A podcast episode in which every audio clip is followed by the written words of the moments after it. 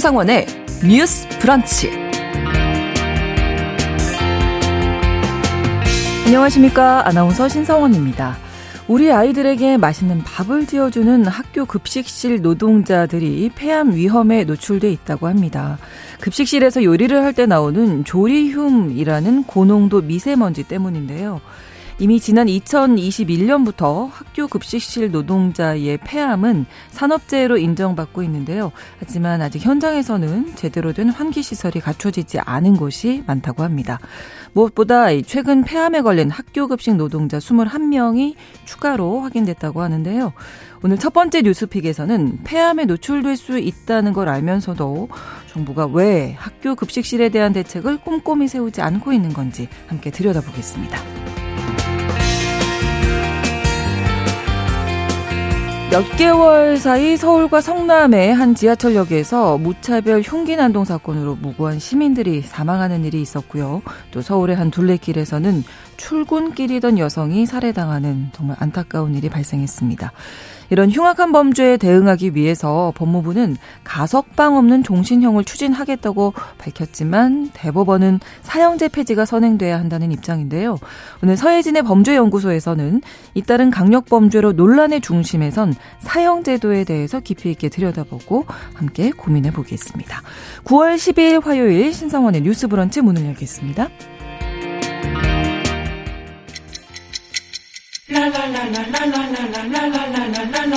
듣고 공감하고 진단합니다. 우리 사회를 바라보는 새로운 시선. 신성원의 뉴스 브런치 뉴스 pick. 뉴스 브런치 청취자 여러분과 함께 소통하며 만들어갑니다. 유튜브를 통해서 실시간으로 보실 수 있고요. 여러분의 의견도 기다립니다. 짧은 문자 50원, 긴 문자 100원이 드는 샵 9730, 우물정 9730번으로 문자 주실 수 있고 또 라디오와 콩 앱으로도 많은 의견 참여 기다리고 있겠습니다. 화요일의 뉴스픽은 한겨레 신문 박다혜 기자, 조성실 시사평론가 두 분과 함께합니다. 어서 오세요. 네, 안녕하세요. 네, 반갑습니다. 네, 첫 번째 뉴스픽입니다. 이 폐암 위험에 노출되어 있는 급식실 노동자들의 노동 환경 짚어볼 텐데요. 최근에 이 급식 노동자들 21명이 추가로 폐암 확진 판정을 받았다고 하는데 이게 지난번에 한번 저희가 이 문제 다뤘었고 발표가 맞습니다. 있었던 거죠 그때도. 네. 네. 그 올해 3월에 교육부가 네. 발표를 한 번 한 적이 있어요. 네. 그래서 그때 당시에는 근데 이제 제외된 교육청 쪽이 지역들이 있었는데 그게 서울, 경기, 충북 쪽이었거든요. 음. 그래서 일단 그때 당시는 그 세 곳을 제외하고 조사를 해봤더니 이제 31명이 음. 폐암 확진을 받았다라는 결과가 나타났었는데 네. 이제 이번에 이제 강득구 의원실 이제 그 자료 요청으로 해가지고 공개 공개된 거를 보면 그 세 곳을 포함했더니 21명이 더 늘어났어요. 아. 그래서 총 이제 52명이죠. 네, 52명이 네. 이제 폐암에 확진된 걸로 나타났고 아. 사실 이제 이 음식 조리를 하시는 분들이 폐암에 걸리가 훨씬 걸리기 쉬운 환경이라는 게 전 기억이 나요. 예전에 어, 왜 폐암 그 발병률을 조사했더니 네. 담배를 피지 않는 가정주부한테서 많이 맞아요. 나타나지 이런 네, 네. 질문들이 있었고 그게 알고 보니 이제 조리를 할 때 나오는 음. 물질들 때문에 폐암에 걸리기 높다는 사실이 밝혀졌는데 네. 아까 말씀해 주셨다시피 이게 사실 조리를 가장 대량으로 하는 곳이 어디냐 하면 급식실이잖아요. 그래서 급식실은 굉장히 그 많은 양의 요리를 하면서 그 가스레인지 앞에 불 앞에 계속 노출이 돼야만 되고 그러다 보니까 이제 폐암에 걸리시는 분들이 계속 주기적으로 나왔고 음. 그래서 최근에 2021년이 근데 좀 늦었죠. 2021년이 돼서야 이제 음. 산재로 인정이 됐고 그렇게 네. 좀 공론화가 되면서 이제 교육부가 조사를 했던 거였어요. 그래서 이제 교육부가 어쨌든 이번 조사 결과를 토대로 해서 뭐 관련 대책을 좀 마련하겠다, 고민하겠다라고 밝힌 그런 상황입니다. 네.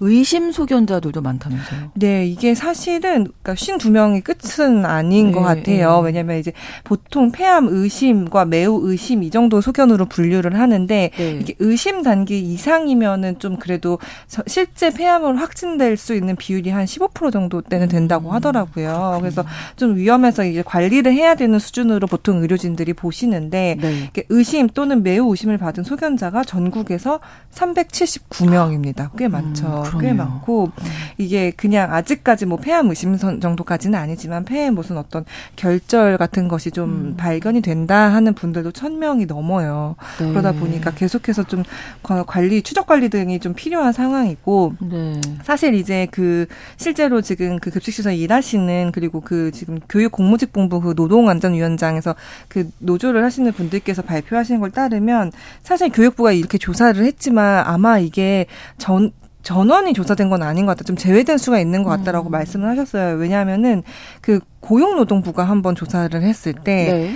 지난해 7월 말까지 아 이번에 올해 7월 말까지 네. 이 산재 승인 건수를 따져본 거예요. 왜냐하면 우리가 산재 신청을 할 때는 노동부로 하기 때문에 그렇죠. 그래서 네. 학교 급식 종사자 가운데 이 폐암을 확진을 받아서 음. 산재를 신청을 하셨고 그 중에서 승인 건수가 올해 7월 말까지 어느 정도 되는지 봤더니 94건인 거예요. 그러면 어. 최소한 94명이 있다는 얘기인데 그렇죠. 이게 아마 그 처음에 교육부가 조사했던 기간과 이 올해 7월 말까지의 기간 사이에 좀 어떤 그 기간이 음. 겹치지 않아서라던가 그래서 아마 누락된 분들이 조금 더 있으신 음. 거라서 아마 사실 전체적으로는 지금 정부 조사 결과보다는 조금 더 많을 것이다라는 네. 그런 예측이 좀 나오고 있습니다. 자 이게 네. 그 조리 흉이라고 네. 이제 많이들 들어보셨을 텐데 요거 좀 얘기를 네, 해주실까요? 흉이라는 게 FUM이 해서 네. 이제 그 약간 매연, 음, 연기 그런 연기? 뜻이거든요. 그래서 네. 쿠킹 퓨미라고 부르는데요.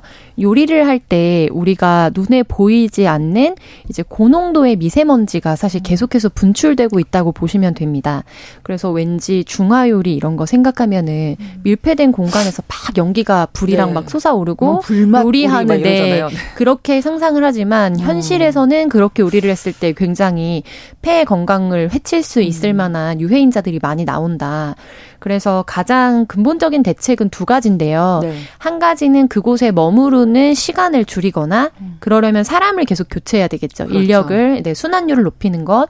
두 번째로는 거기에 머무르는 공기의 순환도를 높이는 겁니다. 그렇죠. 그래서 환기를 이제 시키는 건데 가장 결정적인 문제는 지금 국내에 있는 각종 이제 학내의 급식 시설이 음. 전체적으로 조리 환경과 특별히 환기 시설이 굉장히 취약한 상태에 있다는 겁니다. 음. 그래서 실질적으로 각 시도 교육청에서 이제 뭐 몇 개씩 지정을 하거나 혹은 전수를 지정해서 네. 조사를 했었거든요. 근데 지자체별로 편차가 굉장히 크고요. 그래서 음. 어떤 특정 지역 같은 경우에는 전체적으로 예산을 들여서 이미 개선을 했기 때문에 아, 네. 네, 100%가 그, 그 기준을 부합하는 뭐 오. 통과를 한 반면 거기는 한 사례고요. 네. 뭐 대여섯 개 이상의 시도에서는 100%가 불가 판정을 받았습니다. 그래서 이게 지자체별로 어, 배정된 예산액도 다르고 그리고 지금 개선하고 있는 속도도 다릅니다. 네. 몇 개소에 해당하는지. 어. 그래서 이 조리 흉으로 인해서 폐암에 대한 발병이 이제 높아진다. 그래서 가장 상징적인 거는 폐암에 관련된 건데 이게 2021년부터 폐암이 이미 산재로 인정을 받고 있고 그게 지금 앞서 기자님께서 언급해 주신 고용노동부 자료에 취합되어 음. 있는 산재 인정 그 수치입니다. 네. 그래서 뭐 10명 중에 7명 정도는 이게 조리 오랫동안 현장에서 조리를 한 산업재해에 해당한다라고 승인을 받은 것으로 알려져 음. 있는데요. 지금 우리가 이 사안에 대해서 계속해서 국회에서 이제 기자회견도 하고 또 국정원사 질의도 네. 해나가는 네. 이유는 어렵게 2021년부터 산재로 인정은 받았지만 이게 환경을 개선하면 사실 대다수가 예방할 수 있는 건데 그렇죠. 환경이 예방되지 않, 환경이 개선되지 않기 때문에 후 작업으로 아 그럼 폐암 산정을 해주겠다라는 네. 방식으로만 지금 설정이 되어 있는 거거든요. 어. 그래서 폐암을 산재로 인정하는 과정도 굉장히 지난했지만 거기에 머무르지 않고 이제는 나아가서 환경의 개선을 좀 그렇죠. 요구하는 작업들이 이루어지고 있는 상황이라고 보시면 되겠습니다. 미리 예방을 해야 되는 문제니까 예산만 들이면 사실 네. 해결할 수 있는 문제니까요. 어. 가정에서도 많이들 들어보셨을 거예요. 네. 가스렌지 네. 불 켜실 때 환기 창문 네. 열어 하라고 맞아요. 예, 비슷한 이야기인데 이제 규모가 워낙 크다 보니까 음. 그리고 장시간 네, 근로를 하게 되시니까 그런 건데 이제 말씀해 주신 대로 인력 순환, 공기 순환 네. 이렇게 두 네. 가지로 정리를 해볼 수 있을 것 같습니다. 자, 추가로 21명이 이제 더 늘어난 걸로 밝혀졌는데 교육부 입장은 어떻습니까? 아, 일단 교육부는 이게 사실 처음에 3월에 따로 발표를 하고 이제 올해 이게 이번에 또 이제 드러나게 되면서 네. 처음에 이런 비판을 받았어요. 이게 이 수를 줄이기 위해서 그러니까 21명이면 사실 거의 두 배 더 늘어난 건데 1.5배 정도 늘어난 건데 네. 수를 줄이기 위해서 3월 달에 먼저 발표한 거 아니냐라는 이제 이런 비판도 조금 나오긴 했는데 교육부가 아, 그건 아니다. 그냥 중간 집계 결과를 발표를 한 거고 네. 이제 어떤 사안의 심각성을 촉수하기 위한 건 아니었다. 그래서 사실 검진자 대비 폐암 확진자 비율을 따지면 3월 달에는 이제 0.13% 정도 나왔거든요. 그리고 네. 이번에 서울, 경기, 충북 교육청을 포함하니까 0.12% 정도 나와서 뭐 딱히 그렇게 뭐 이걸 엄청나게 우리가 수를 축소하거나 비율을 줄이기 위해서 그랬던 건 아니었고 그냥 네. 중간 결과를 발표했을 뿐이다라고 밝혔고 이제 어쨌든 실질적으로 이 유병률이라고 하죠. 이제 병이 나타난다는 것들이 좀 수치로 확인이 되다 보니 그렇죠. 말씀하신 대로 이런 공기 순환을 위해서 급식실 환기 설비를 2027년까지 좀 개선하겠다. 음. 조리 방법도 이제 무조건 튀기고 볶고 이런 기름 그러니까 불 앞에서 있어야 되는 거 말고 좀 다른 방법이 있을지 그런 네. 대체할 수 있는 조리법을 좀 찾아보겠다라고 이제 추진하겠다고는 밝혔어요. 이런 조리 환경을 개선할 수 있는 방안을. 네. 근데 이게 조금 아무래도 현장 현장에 계신 분들은 음. 어 이게 아직까지 뭐 그러니까 강제 사항이나 이런 게 되지 않고 음. 환기 설비 같은 경우도 한번 이제 이슈가 된 이 뒤로는 뭐 이런 급식실 환기 설비 가이드라인 이런 네. 정도로만 나왔다 보니까 음, 네. 우리가 아시잖아요. 권고나 가이드라인은 돈이 안 지켜도 된다. 네. 존재하지 않아. 네. 그 심지어 네. 거기에 예산을 투입해야 한다라고 하면은 음. 정말 이뤄지기 힘들다 보니까 현실적으로는 이게 현장에서는 아까 짚어주신 대로 진행이 잘 안 되는 거예요. 그래서 아 이게 교육 교육부에 물어보면 교육부는 그 각 시도 교육청에 책임을 전가하고 교육청에 문의를 하면 교육청은 아 그런 학교에서 해야 된다 이렇게 이런 식으로 좀 책임을 좀 핑퐁하는 일들이 일어나고 있다 이런 좀 문제도 많이 제기가 되고 있는 그런 상황입니다. 네, 지금 네. 11시 이제 17분 돼가니까 지금 한창 조리 중이실 아, 것 같아요. 네, 시간에 점심 시간이 네. 다가오고 있으니까요. 근데 왜 이 환기 시설 만 갖추면 같아요. 네. 일단 기본적으로는. 네네. 네. 그래서 이 부분이 사실은 예산과 완전히 직결되는 부분입니다. 그래서 제가 수치를 하나 가져왔는데요. 네. 이제 2022년도에 점검했을 때 기준으로 보면은 이제 경상남도 지역은 전수로 환기 설비를 다 개선을 한 것으로 알려져 있거든요. 네. 그래서 유일하게 점검교 대비 기준 미단율이 0%입니다. 그러니까 28개 소를 오. 점검을 했는데 다 기준 이상에 부합한다. 그래서 이제 경상남도 여기 해당하는 학교에서 근무하시는 분들은 상대적으로 나은 환경에서 지금 근무를 하고 계신다고 보면 될 것 같고 네. 근데 유사 지역이라서 좀 비교해서 보자면 경북 지역은 711개소를 이제 학교를 점검을 했는데 네. 100%가 대비 기준 미달로 나왔어요. 음. 그래서 이 두 개만 이제 어, 지역적 유사성 때문에 제가 비교해서 좀 말씀을 드리면 음. 2022년도에 시도교육청의 환기설비 개선 사업 예산 편성 현황 그리고 결산을 보면요. 경상남도 지역 같은 경우에는 지금 아까 다 통과를 했잖아요. 네. 근데 이것과 관련해서 늘 이 숫자가 헷갈립니다. 20, 100만, 10만, 100만, 1000만, 억, 10억. 읽고 들어왔는데, 예, 70억 정도가 사실 예산으로 편성이 됐었고, 아, 예. 그래서 환기, 환기 설비 개선교가 어. 한 40개 정도로 추계가 됩니다. 근데 음. 당시에 경상북도는 어, 편성된 예산이 없습니다. 그래서 이제 서울 경기 같은 경우에도 가장 다수가 이제 포집해 있는 지역이잖아요. 그렇죠. 네, 네. 근데 이제 예산 이제 배분액이 서울 같은 경우에도 2022년 결산 기준으로는 없습니다. 음. 그러니까 이런 차이가 있는 거예요. 음. 그리고 예를 들면 같은 비용을 예산으로 편성을 하더라도 네. 그 도나 시도 내에 있는 학교 개수가 다르잖아요. 개소수가 다르기 때문에 n분의 1로 하게 되면 학교별로 편성되는 액이 다르겠죠. 그렇죠. 그래서 경상남도 같은 경우에는 평균적으로 학교마다 차이가 있겠지만 음. 1억 좀 넘어가는 비용 약 1억 5천 정도가 소요된 것으로 집계가 되는데 네. 이제 그래서 이번에 문제가 되면서 그래도 조금 뭐 진전이 됐다고 볼 수 있는 거는 올해 3월에 교육부 차원에서 이제 2018년도까지 개선을 하겠다라면서 예산 편 성도 하겠다라고 네. 발표를 했고 거칠게 학교별로 예산을 계산했을 때 약 1억 음. 정도가 편성될 수 있도록 목표를 잡았어요. 네. 근데 이런 부분들에 있어서 이제 교육 자치라고 불리는 부분, 예산 편성의 문제가 또 이제 갈등이 될 수밖에 없는 것이 음. 시도 시도 시도교육청에서 또 예산을 이미 집행했던 지역이 있고 그렇지 않은 부분들의 편차가 크기 때문에 이거는 음. 교육부가 컨트롤 타워가 돼야 된다. 네. 네. 그러려면은 정부 관련 근거 법에 이제 좀 안정적으로 설 치를 해서 집행을 해야 된다라는 음. 요청이 있는 거고요.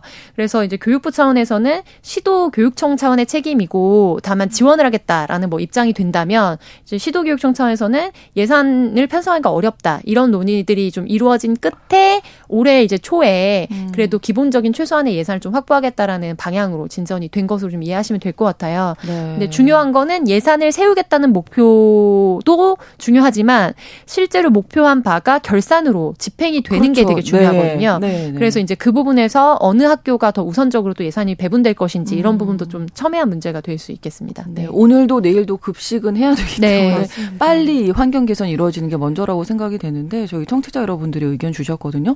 1781번으로 학교 급식뿐만 아니라 요양병원이나 입원실 있는 병원들의 네. 조리사 분들도 네, 네.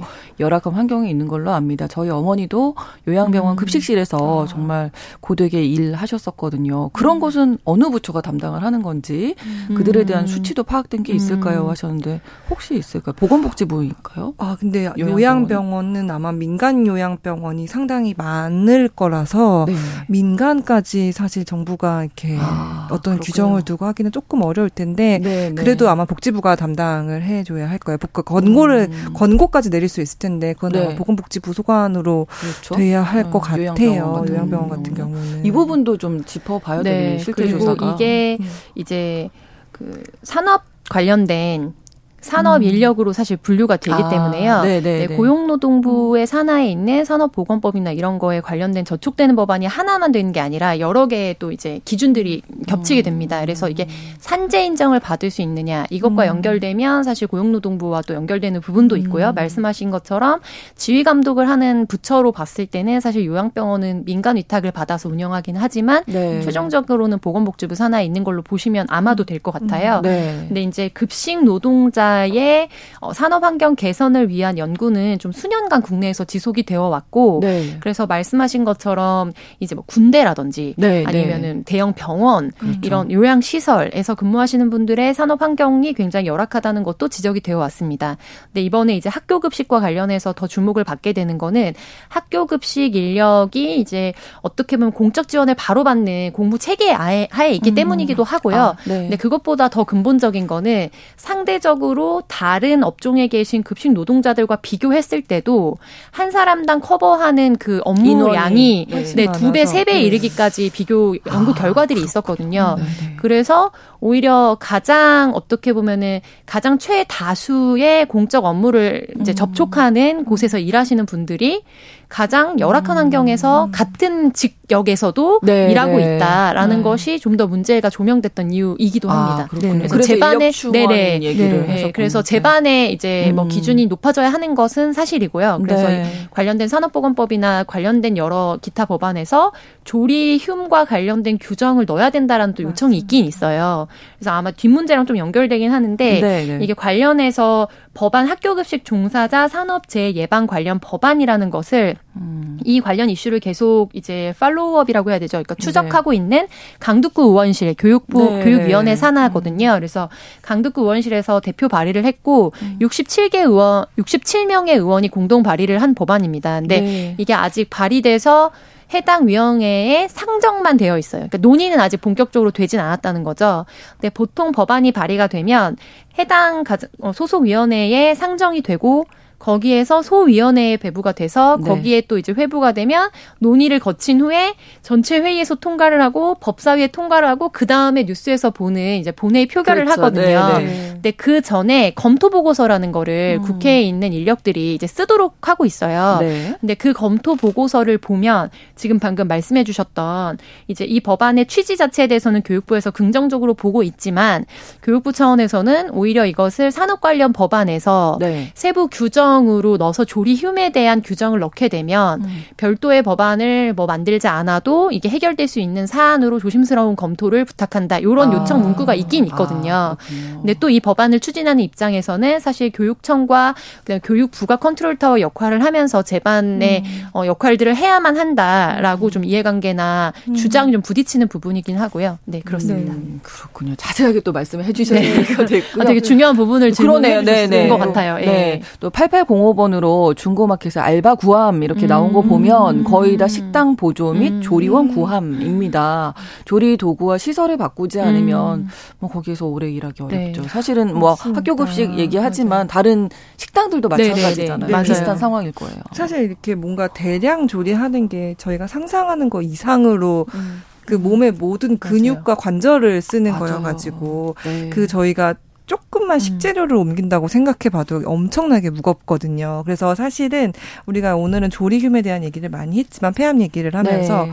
그냥 식재료 음. 옮기면서 음. 허리가 삐끗해서 뭐거냐 손목이 완전히 나가시거나 해가지고 네. 산재를 입으시는 분들이 굉장히 많아요. 음. 근데 이게 아니면은 내가 뭐 내가 이제 병가를 내고 쉴 수 있으면 음. 가장 좋은데 병가를 내고 쉰다는 건 대체 인력이 있어야 사실 가능한 일이라서 음. 그게 안 되는 경우에는 그냥 퇴사를 하시는 경우도 많으시거든요. 아. 내가 굉장히 오래 다닌 직장인데도 음. 불구하고 어쩔 수 없이 불가피한 상황 때문에 퇴사를 하시는 분들도 계셔가지고 네. 이런 인력 부분이 상실 충원되는 게 가장 중요할 것 같아요. 그래서 그렇구나. 앞서 짚어주셨지만 사실 그러니까 전체적으로 말씀하신 대로 조리원들이 구하는 게 어렵고 왜냐면 힘드니까요. 음, 그렇죠. 구하는 게 굉장히 어렵기도 하고 그 말씀하신 대로 같은 직역 안에서도 사실 초중고 급식실 음. 같은 경우는 일단 한 명이 조리원 한 명이 책임지는 인원이 워낙 많아요. 그래서 네. 이게 보통 평균적으로 공공기관 급식실 평균이 두 배가 돼서 음. 한 명당 한 146명, 그러니까 평균 아, 150명 안팎의 아, 음식을 조리하고 계신다고 아. 보면 될 것 같아요. 근데 우리가 이제 저희 식구거만 하는 것도 힘들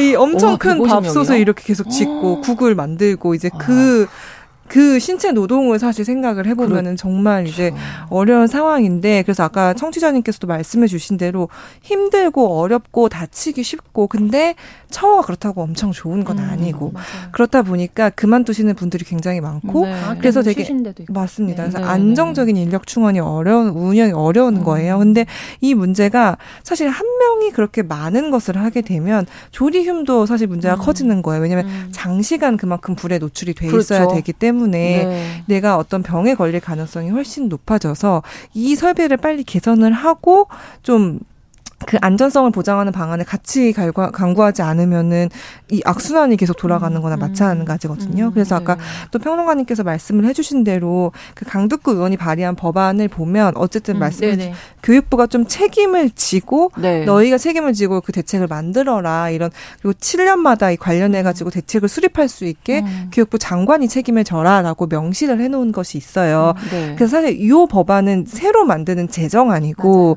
교육부가 말한 어떤 어떤 우리 기존 법안에 조리흉만 넣으면 된다라고 음. 하는 거는 기존 법을 개정하는 거여서 네. 사실 통상적으로는 법 개정 그냥 개정만 하는 것이 고쳐서 쓰는 것이 아예 새 법 만드는 것보다는 훨씬 빠르게 그렇죠. 가, 빠르고 간단하게 음, 음, 음, 이루어지거든요. 그래서 아마 교육부도 뭐 명분상으로는 그 점을 좀 얘기하지 않았을까 싶은데 이 관련한 이 당장 이제 일하시는 분들이 계시고 이거를 그만둘 수 없는 상황이면은 조금 더 긴급하게 이 사안을 좀 논의를 음. 하는 게 필요하지 않을까라는 음. 좀 생각이 들기도 하고 최근에 사실 저희가 선생님들 또 이슈를 네. 다루면서 같이 얘기가 나오는 것이 사실 학교 안에 있는 노동자가 선생님만 계신 것은 아니고 다른 이런 행정직이나 그렇죠. 보육교사, 돌봄교사 네. 분들이나 네. 예, 네. 이런 조리원 분들 다른 분들이 워낙 여러분들이 계시니까 그런 얘기도 좀 같이 됐으면 좋겠다 이런 음, 목소리 얘기도 나왔었거든요. 네. 근데 네. 급식실 조리원 분들도 좀 같이 이런 네. 이분들에게 이런 인권이 같이 논의됐으면 좋겠습니다. 뭐 노동 강도도 얘기해 주셨지만 이렇게 음. 내가 급식실에서 일하다 보면 건강을 좀 해칠 수 있다 네. 하면은 당연히 떠나갈 떨어질 수밖에 없는 네, 일이고요. 그래서 인력 수급도 지금 문제가 되고 있고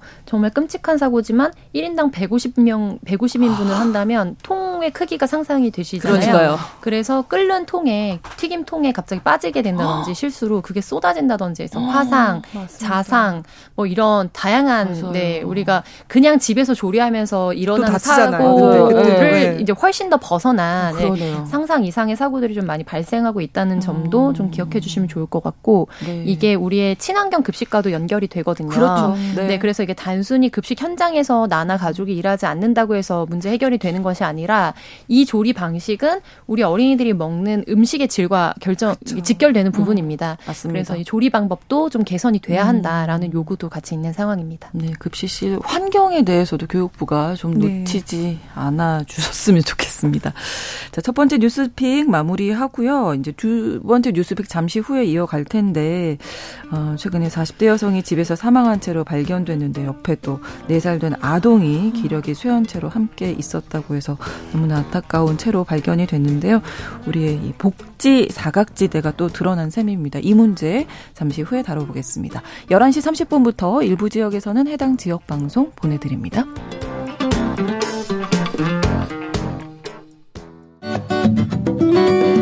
여러분은 지금 KBS 1라디오 신성원의 뉴스 브런치를 함께하고 계십니다. 앞서 말씀드린 대로 이 40대 여성이 이제 사망한 채로 발견됐는데 옆에 또 음. 어, 아이가 있었어요. 어, 어떻게 된 건지 사건 개요부터 좀 박다희 기자님 정리해 주실까요? 네, 아 이런 뉴스는 정말 사실 음. 더 이상 안 봤으면 하는 그러니까요. 뉴스인데 이게 주기적으로 이런 내용이 좀 보도가 되는 것 같아요. 그래서 이제 어제 나온 얘기인데 전북 전주시 얘기입니다. 전주시의 네. 한 빌라에서 한 40대 여성, 40대 초반이에요. 굉장히 젊으신 분인데 그그 여성이 이제 사망한 채로 발견이 됐어요. 근데 이거를 국과수에서 이 원인을 알아보니 아마 사안이 이제 동맥경화라서 아마 아. 자체적인 질병 때문에 이제 돌아가신 걸로 보이고 네. 그래서 별다른 뭐 외상 같은 거는 없었고요. 그래서 아마 음. 병이 있으셨는데 사실 병원에 갈 치료를 받을 그 여력이 안 돼가지고 음. 집에 계시다가 이제 돌아가신 걸로 보이고요. 네. 이미 발견될 때 좀 시신 부패가 좀 심각했던 상황이라서 지금 아마 아마 정확한 사망 시기조차 좀 알 수 없는 상황이라고 해요. 근데 이제 조금 더 이제 여기서 한 가지 더 심각한 거는 사실 혼자 계셨던 게 아니라 같이 발견된 음. 아이가 있었다고 해요. 그래서 어제 그러니까 보도가 처음 나왔을 때는 아마 세살이나네살 정도로 추정이 된다라는 네.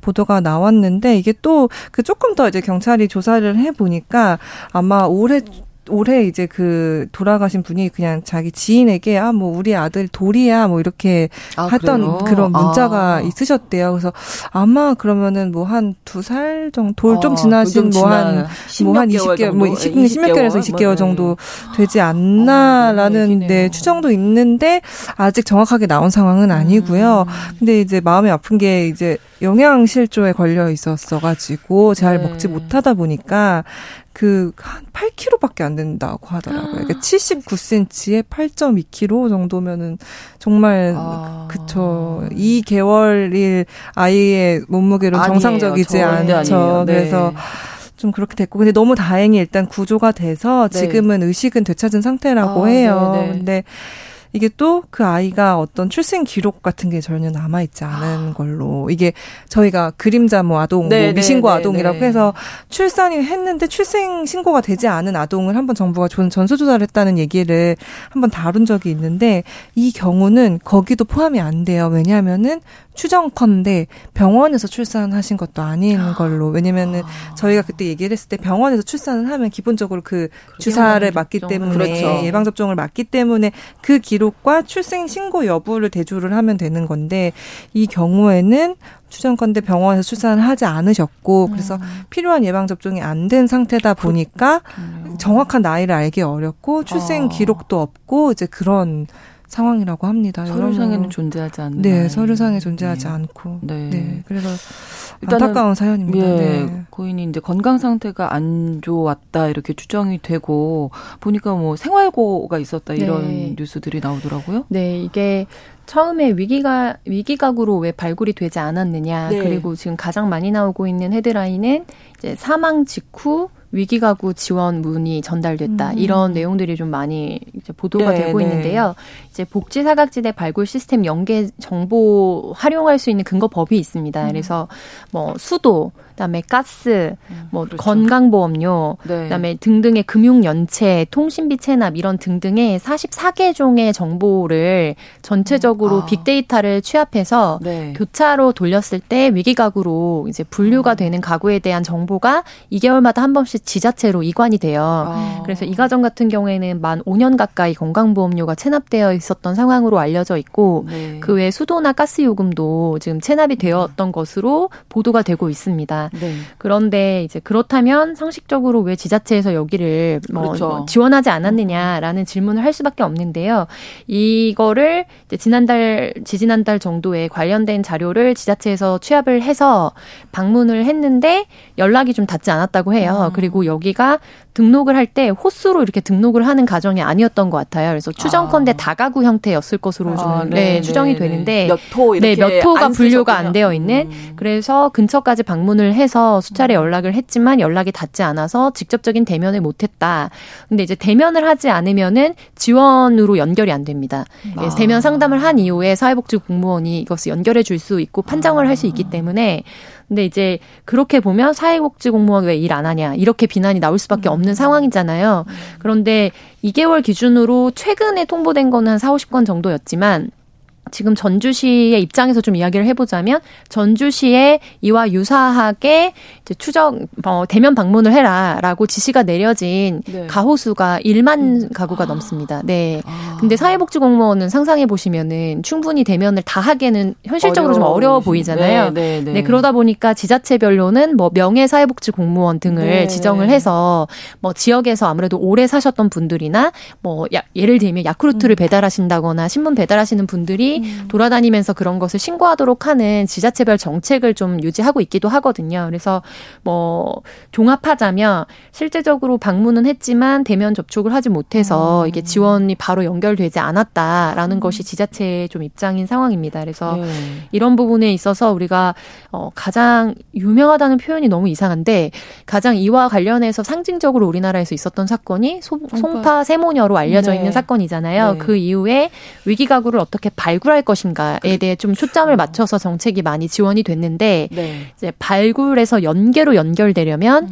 현장에서 연무를 해줄 수 있는 사람이 필요한데 음. 늘어나는 위기관로 숫자에 비해서 실질적으로 이거를 직접적으로 연계하면서 실무를 담당할 수 있는 공무 인력은 너무 적다. 그래서 여기에 대한 개선이 좀 필요하다라는 사회적 요청이 있는 상황입니다. 앞서서 문제 때도 인력 얘기했는데 네. 여기도 역시 인력 충원이 가장 네. 큰 키워드네요. 네, 실제로 요요 가구 담당 주민센터에 사회복지 요거 담당하시는 공무원분이 딱 한 분이셨다고 해요. 그래서 아. 저희가 처음 이제 예를 들어 어 7월에 막을 수 있는데 못 막았다. 왜 못 막았냐 이렇게 보면은 말씀하신 대로 그 담당 공무원을 비난하기 쉽지만 음.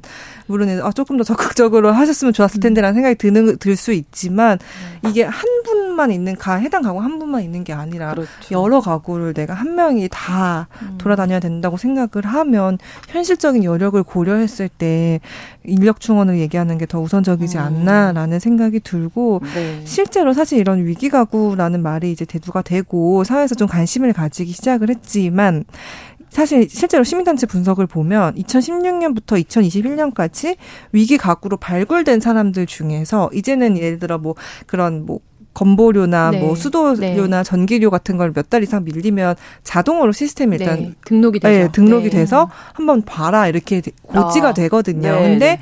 그런 의심 가구들 중에서 실제로 공적 서비스가 공적 지원을 받을 수 있는 곳으로 연계된 비율이 12%밖에 안 된다고 해요. 네, 그럼 이 연결고리가 음, 왜 비어 있는지를 네. 좀 정부가 면밀히 좀 따져볼 필요가 있을 것 같아요. 네, 음, 음. 그렇습니다. 왜 왜 음. 왜 그런 거라고 음. 추정하시? 네, 네, 현실적으로는 저도 사실 이 기사를 보고서 음. 두 가지 생각을 했는데 한 가지는 그 사회복지 공무원이 누구신지는 모르지만 음. 다른 사망 위기 가구를 발굴했을 수도 있다라는 생각이 음. 들었어요. 그러니까 음. 이 집이 이제 사고가 나서 뉴스가 됐는데 그분이 이분하고 연락이 안 닿고 가서 대면했던 어떤 가정을 음. 이제 연결해 줬을 수도 음. 있는 거잖아요. 그러니까 현장에 대한 그 이야기, 그다음에 두 번째로는 이분이 만약에 위기가구로 등록이 돼서 지원을 받았더라도 어, 연체된 그런 그 체납료에 대해서 뭐 지자체별로 조금 차이가 있습니다만 예를 들면 2, 30만 원 선에서 현금 지원을 받고 네. 그다음에 뭐 지원비를 뭐 20, 30만 원 정도 받거든요. 그럼 이 아동에 대해서 아동 수당을 만약에 뭐 받았다 이렇게 해도 이분이 이제 취약계층으로 분류돼서 생활비 음. 지원을 안 받았으면 음. 이것저것 다 합쳐도 사실 100만 원 넘지 않을 것 같거든요. 그렇죠. 네, 그렇죠. 그렇다면은 병원비부터 음. 시작해 가지고 현실적인 생활이 가능했을까? 음. 이런 회의적인 생각이 든 것은 사실입니다. 네. 그래서 네. 어, 이런 부분에서 우리가 정부가 발굴을 하고 지원을 하는 것도 되게 중요하고, 음. 근데 플러스 저는 요즘 시대 정신이 서로에게 간섭하지 않는 것, 음. 서로의 선을 넘지 않는 것 되게 중요하게 생각하잖아요. 네.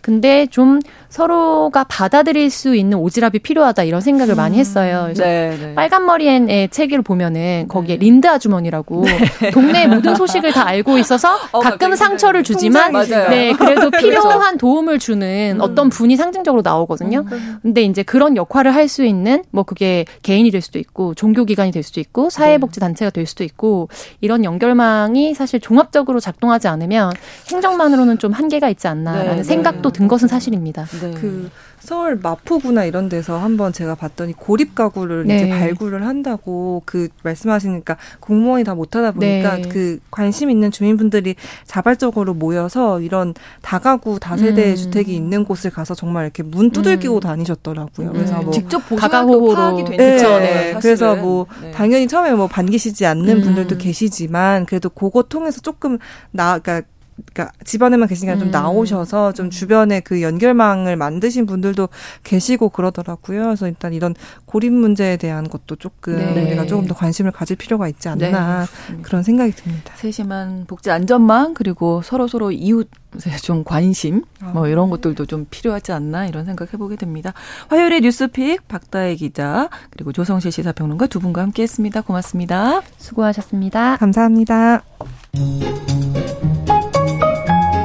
신성원의 뉴스 브런치는 여러분과 함께합니다. 짧은 문자 50원, 긴 문자 100원이들은 9730. 무료인 콩앱과 일라디오 유튜브를 통해 참여해주세요.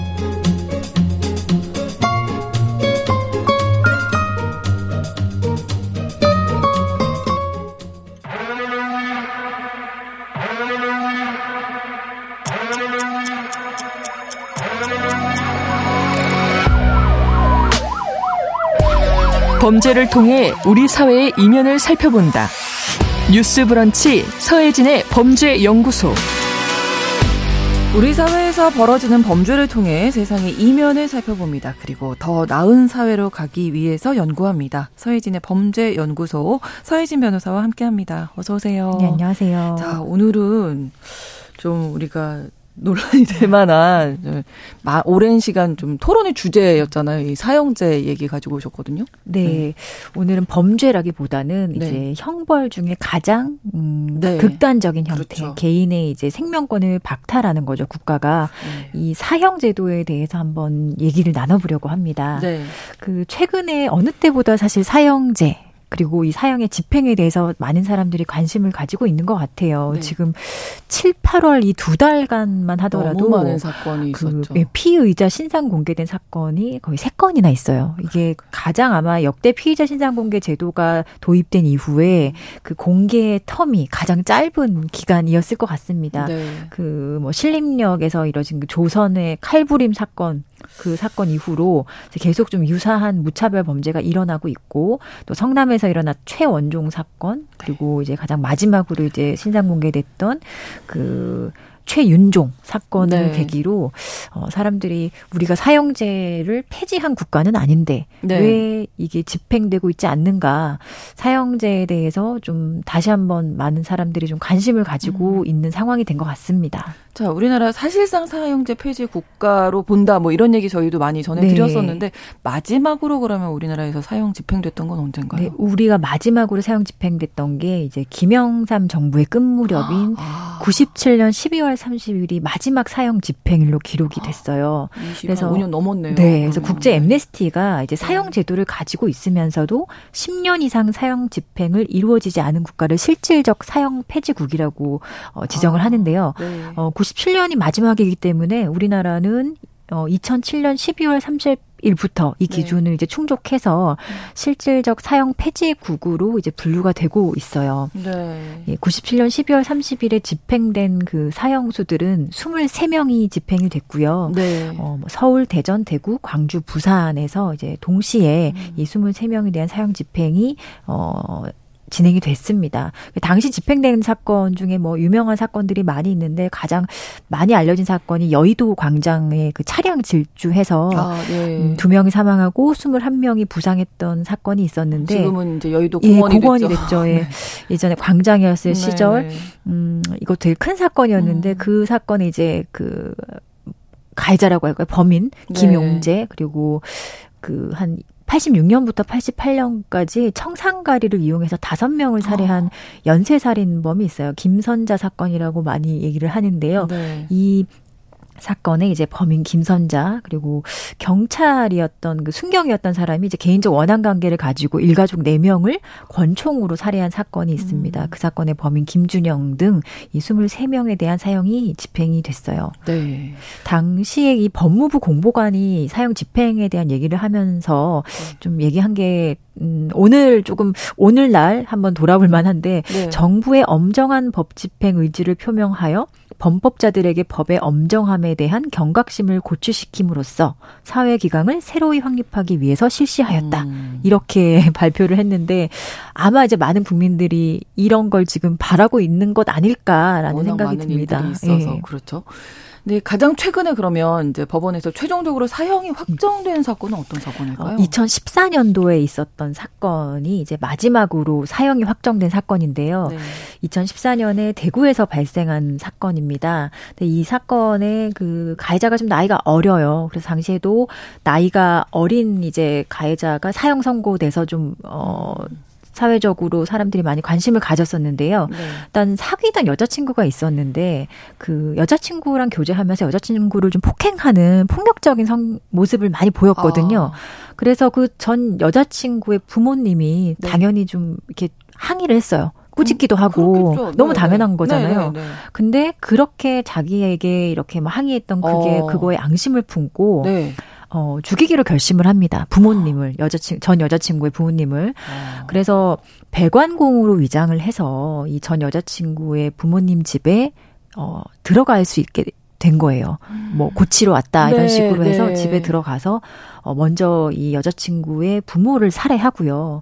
집으로 귀가한 이제 여자친구에게 이런 상황을 다 보여주고 여자친구를 성폭행하고 그 과정에서 여자친구가 얼마나 무서웠겠어요. 그러니까요. 극한의 공포를 느끼고 이 가해자로부터 도망가기 위해서 그 아파트에서 뛰어내리거든요.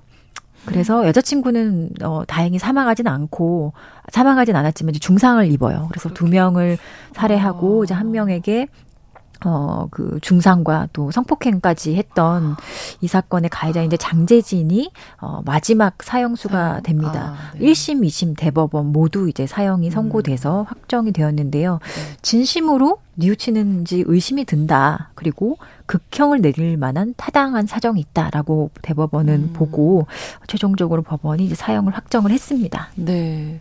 사형을 집행을 하지 않더라도 이제 사형 선고는 내릴 수 있는 거잖아요. 네. 네, 이제 보면 최근에 뭐, 어, 사람들이 이제 사형제도 음. 얘기를 하는 게 다 무기징역형으로 네. 이렇게 감형이라고 해야 될까요? 그렇죠. 되는 경우들이 네. 있어서. 네. 그래서 지금 사람들이 어 사형 집행 안 해도 선고를 할 수 있지 않는가. 네, 네, 네, 사실 뭐 저도 좀 같은 생각이긴 한데 법원은 그냥 뭐 어쨌든 그 사형이 실질적으로 지금 뭐 집행이 되고 있지 않 않으니 의미가 없다. 형벌로서의 음. 의미가 없다. 이런 얘기를 많이 하는데 그렇군요. 실제로 피고인의 어떤 그 범행의 뭐 범죄의 중대성이나 잔인함, 뭐 가혹함 이런 것들 그리고 피해자의 피해 정도 이런 거를 고려했을 네. 때 가장 극형인 사형을 선고할 수 있으면 네. 뭐 그걸 하는 거에 사실 문제는 없어요. 문제는 음. 없지만 현재로서 이렇게 사형 선고를 이제 하급심에서도 잘 안 하다 보니까 네. 이게 거의 이제 2014년이 마지막이잖아요. 거의 지금 10년이 다 돼가는 거예요. 사형 그러네요. 선고가 그러네요. 네. 없었던 네. 것이 아.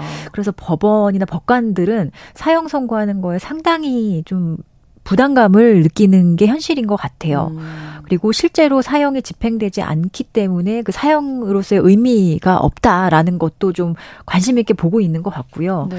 음, 우리가 뭐 최근에 너무나 이제 많은 사람들이 알만한 음. 그 잔혹했던 사건들 보면 네. 뭐그 1심에선 사형이 선고됐지만 이제 항소심에서 무기징역으로 감형된 것도 많고 네. 아니면 어 이건 분명히 사형이 선고돼도 될 만한 사건인데 네. 처음부터 사형 선고되지 않은 사건도 되게 많거든요. 어, 어 어금니 아빠 사건이라고 되게 아, 유명한 아, 사건이 있어요. 예. 네. 그 기부금을 받고 아. 어.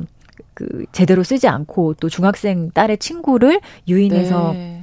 강제추행하고 살해한 그런 사실 정말 황당하고 좀 뭐랄까요 되게 아. 반인 반인 인간적인 그런 범죄를 저지른 네. 이 이영학도 1심에서는 살인 아, 사형 선고가 났었는데 네. 항소심에서는 감형이 돼서 무기징역으로 이제 아, 선고가 그렇군요. 됐고 그렇게 확정이 됐습니다. 네. 그리고 진주에서 이제 같은 아파트 주민 다섯 명을 막 그 방화하고 살해하고 아, 예. 했던 사건이 있는데 그 사건도 1심 사형 선고됐지만 음. 항소심에서는 무기징역으로 감형이 됐, 되었어요. 그렇군요. 그리고 뭐 유명한 사건이죠. 19년도에 그 발생한 그 남편을 살해해서 뭐 네. 시신조차 찾을 수 없게 만들었던 고유정 예. 사건. 그리고 뭐 그 모텔 투숙객을 무참히 음. 살해하고 시신까지 훼손한 장대호 사건. 그리고 그 신당역에서 스토킹 네, 네. 하던 그 여성을 살해한 음 전주환 또그 네. 전에 또 유명한 스토킹 살인 사건이 있었는데 김태현 사건이라고 해서 네, 네, 네. 네. 어, 노원구에 그 아. 피해 스토킹하던 여성 그리고 네. 언니 어머니까지 어머니, 네. 살해했던 이런 모든 음. 사건에서 어 1심부터 사실 무기징역이 선고가 됐었습니다. 아, 그렇군요. 네. 네, 지금 법원에 그러면 사형수는 어느 정도나 있을까요? 지금 이제 군형법으로 사형을 선고받은 사람들을 제외하고는 네. 한 59명 정도의 사형수가 아. 남아 있다라고 하거든요. 예. 예. 음, 근데 사형 집행을 사형 집행을 뭐 오래됐으니까 그렇죠. 최근에 그거는. 이제 네. 법무부 장관이 사형 집행하는 그 시설을 좀 한번 네, 어, 점검하라. 점검하라라는 예, 예, 예. 얘기가 있었긴 했지만 네. 뭐 실제로 사형 집행을 할 것 같지는 않아요. 빠른 시일 내에. 음, 그렇죠. 그리고 네. 헌법재판소가 사형제 위헌 여부에 대해서 어, 두 차례 심 사를 한 적이 있거든요. 네. 근데 전부 다 이제 합헌이라고 음. 결정을 내렸는데 올해 사용자에 대한 그 위헌 판단을 한 번 더 내릴 것 같아요. 그렇죠. 작년 말쯤에 이제 공개 변론을 한 번 했었거든요. 네. 헌법재판소의 그런 그 판단 결과도 또 음. 중요하게 작용을 할 것 같고요. 네. 그리고 어쨌든 이 우리가 실질적 사용 폐지국으로 분류가 됐기 때문에 네. 사용 집행으로 나가는 데 있어서는 음. 어, 상당히 좀 부담감을 느끼고 있는 것이 맞는 것 같습니다. 네. 전체적으로 국제사회에서는 이 사용제 어떻게 어떻게 보고 있습니까? 근데 실제로 보면은 전체적으로는 사형제를 이제 집행까지 하고 있는 국가는 34개국 정도밖에 안 된다고 해요. 아, 그러니까 네. 실제로 사형제를 아예, 아예 전면적으로 폐지했거나 네. 아니면 우리나라처럼 유지는 하고 있지만 음. 집행하지 않는 국가들이 훨씬 많은 건 맞아요. 예. 사형제 폐지 쪽으로. 네. 네. 근데 우리가 이제 뭐 선진국이라고 알려져 있는 나라 중에는 사형을 최근까지 집행하고 있는 나라는 미국이 사실 대표적으로 사형 집행을 하고 있고요. 예, 예. 일본도 이제 거의 매년 사형 집행을 하고 있어요. 아, 그렇군요. 예, 그리고 대만, 싱가포르 같은 경우도 음. 어 싱가포르도 사실 어 거의 보니까 매년 한두 건 어. 이상의 사형 집행을 하고 있더라고요. 그래서 네. 미국, 일본, 대만, 싱가포르가 어 선진국으로 분류되는 나라 중에 사형까지 아. 집행하고 있는 그런 대표적인 나라 로 이제 분류가 되더라고요. 네. 자, 정부에서 이제 최근에 강력 범죄가 늘어나고 있다 보니 가석방 없는 종신형을 추진하겠다라고 음. 했는데 대법원에서 사형제 폐지가 전제돼야 한다. 뭐 어떻게 보면 사실상 반대 입장인 거잖아요. 네. 요 사형제 폐지 여부는 어떻게 보십니까? 그래서 이, 저, 도 이게 사형제 폐지에 대해서는 아마 지금 뭐 중학생들부터 가장 토론의 항상 예, 주제죠. 항상 주제죠. 예. 네. 1등 주제죠. 저도 사실은 변호사가 되기 이전에는 사형제 가 과연 맞는가라는 음. 고민이 있었는데 네. 오히려 이렇게 실무적으로 여러 사건을 접하고 피해자들을 접하고 또 제가 맡고 있지 않는 다른 사건들을 지금 보고 있으면 음 사형제라는 것이 우리가 계속 유지하고 있는 그 네. 상징성은 사실 무시 못할 것 같아요. 음. 한 개인의 생명을 박 어, 침해했으면 네. 나도 어, 응분의 대가 그리고 음. 가장 극단적인 형의 그 형벌을 받을 수 있다라는 그런 어, 어느 정도의 그 위화감이라고 할까요? 그런 네, 거는 네. 좀 가지고 있어야 될 것 같아요. 그러니까 네. 집행을 하느냐의 여부는 뭐 정책적인 판단일 수 있는데 네. 사형제의 그 형벌 로서의 어떤 기능이라든지 그 음. 상징성 같은 거는 어, 쉽게 폐지할 수 있는 그런 요소는 저는 아니라고 생각이 듭니다. 가장 이제 사용자가 비판받는 게 오판 가능성이 있다. 그렇죠. 인간이 인간이 하는 판단이 어떻게 다 정확한가 이것인데 네. 사실 지금 이제 뭐 좀 그 민주화된 이후에 사형제의 사형 집행되 아 사형이 집행되거나 아니면 사형 선고된 사건들은 사실 대부분 네. 어 범죄가 너무 명확하게 증거가 있거나 또 음. 중대하거나 잔혹한 경우가 대부분이에요. 그래서 오판의 가능성은 이제 과거에 음. 비해서는 현저하게 줄어 들었다고 생각이 들고요. 네. 그리고 좀 아까 말했던 나, 그 사형수 아우, 아, 59명이라고 네, 했잖아요. 59명. 그 네. 51명에 의해 목숨을 잃은 피해자가 209명이라고 해요. 그래서 이런 그 피해자들의 어떤 그 남아있는 가족들, 유족의 그렇죠. 마음, 이런 마음을 다스리고 또 이 사람들이 어, 사회로 제대로 복귀해서 일상을 누리기 위해서는 음. 사실 사형제 폐지의 문제도 중요하지만 지금 이제 사형제가 집행되지 않는 상황이라면 네. 어, 정말로 이제 가석방되지 않는 조건을 음. 달수 있는 그런 무기, 징역 그런 네. 제도에 대한 도입도 사실 적극적으로 고민해봐야 될 시기라고 생각이 듭니다. 네. 그 사형 집행을 해서 범죄를 어느 정도나 억제할 수 있다. 뭐 이런 결과 같은 거 조사 결과 같은 그게 전문가들은 다들 그런 사형 그 집행이나 또는 사형제의 존재 자체로의 어떤 범죄 억지력 이 연결된다는 어떤 실질적인 그 데이터는 없다라고 음, 많이들 얘기를 합니다. 네.